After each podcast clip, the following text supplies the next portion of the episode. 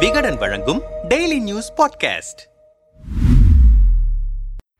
அதிகாரத்தை கைப்பற்றுவதில் அதிமுகவில் ஏற்பட்ட மோதல் பன்னீர் எடப்பாடிக்கு இடையே இன்னும் தீர்ந்து பாடில்லை. இடைக்கால பொதுச் செயலாளராக எடப்பாடி பழனிசாமி கையெழுத்திட்ட அதிமுகவின் வரவு செலவு கணக்குகளை இந்திய தேர்தல் ஆணையம் ஏற்றிருப்பதன் மூலம் அதிமுகவின் சட்ட விதிகள் தலைமை மாற்றங்களையும் மறைமுகமாக ஏற்றிருக்கிறது தேர்தல் ஆணையம். இந்த சூழலில்தான் தனி கட்சி மூடுக்கு பன்னீரும் வந்திருக்கிறார். அடுத்தடுத்த ஆலோசனை கூட்டம் சுற்றுப்பயணம் என்று அவர் திட்டமிடுவதால் களை கட்டியிருக்கிறது பன்னீரின் முகாம். கடந்த டிசம்பர் இருபத்தி ஒன்றாம் தேதி தான் நியமித்த புதிய எண்பத்தி எட்டு மாவட்ட செயலாளர்களுடனும் நானூற்றுக்கும் மேற்பட்ட நிர்வாகிகளுடனும் ஆலோசனை கூட்டத்தை நடத்தி முடித்திருக்கிறார் பன்னீர். ஆலோசனை கூட்டத்தின் போது நிர்வாகிகளிடம் பேசிய பன்னீர் நான்கரை வருடம் என்னை நானே வருத்தி கொண்டு செயல்பட்டேன். கட்சியை எடப்பாடி கபலீகரம் செய்ய நினைத்தால் அது நடக்காது. நாங்கள் விடமாட்டோம். தொண்டர்களின் செல்வாக்கை எடப்பாடி எழுந்து வருகிறார். தனி கட்சி தொடங்க எடப்பாடிக்கு தைரியம் இருக்கிறதா என்று எடப்பாடிக்கு சவால் விட்டார். மாவட்ட செயலாளர்களுடனான ஆலோசனை கூட்டத்திற்கு பின்னர் மூத்த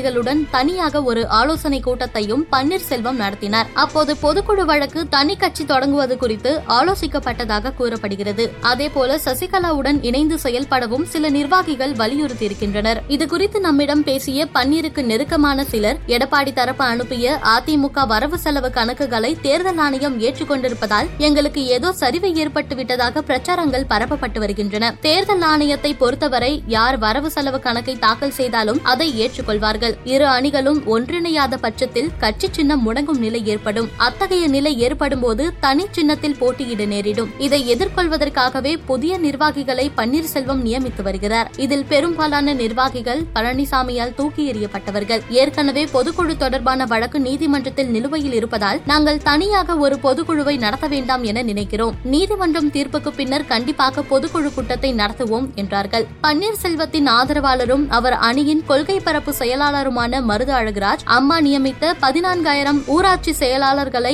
எடப்பாடி கட்சியிலிருந்து நீக்கினார். இந்த பதவிகளை நாங்கள் முழுமையாக நிரப்பவிருக்கிறோம். இதுவரை கிட்டத்தட்ட பதினைந்தாயிரம் நிர்வாகிகள் நியமிக்கப்பட்டிருக்கிறார்கள். அடுத்து கிளை கழகம் முதல் ஊராட்சி வரையில் நிர்வாகிகளை நியமிக்கவிருக்கிறோம். எத்தனையோ முறை அதிமுக முடங்கியிருக்கிறது. அப்போதெல்லாம் தொண்டர்களின் ஆதரவுடன் கட்சியும் சின்னமும் மீட்டெடுக்கப்பட்டிருக்கின்றன. கட்சி சின்னத்தை தேர்தல் ஆணையம் முடக்கும் பட்சத்தில் தொண்டர்களின் ஆதரவுடன் சின்னத்தை மீட்டெடுப்போம். பொதுக்குழு தொடர்பான நீதிமன்ற தீர்ப்புக்கு பின்னர் நாங்கள் தொண்டர்களையும் மக்களையும் நேரடியாக சந்திப்போம் என்றார். கட்சி சின்னம் முடங்கிவிடும். அப்படி நடந்தால் எடப்பாடி தானாக முடங்கிவிடுவார் என திடமாக நம்புகிறது பன்னீர் தரப்பு. ஆனால் டெல்லியின் கூட்டல் கழித்தல் கணக்குகள் படி பார்த்தால் பன்னீர் தரப்பின் ஆசை உடனடியாக நிறைவேறும் அறிகுறி ஏதும் தென்படவே இல்லை. ஜி டுவெண்டி மாநாடு ஆலோசனை கூட்டத்திற்கு அழைப்பு தேர்தல் ஆணையத்தில் அங்கீகாரம் என அடுத்தடுத்து எடப்பாடிக்கு சாதகமான நகர்வுகளே டெல்லியிலிருந்து நகர்த்தப்படுகின்றன. தனி கட்சி ரூட்டுக்கு மாற ஆரம்பித்திருக்கிறார் பன்னீர். இந்த ரூட்டாவது அவரை கரை சேர்க்குமா என்பது போக போகதான் தெரியும்.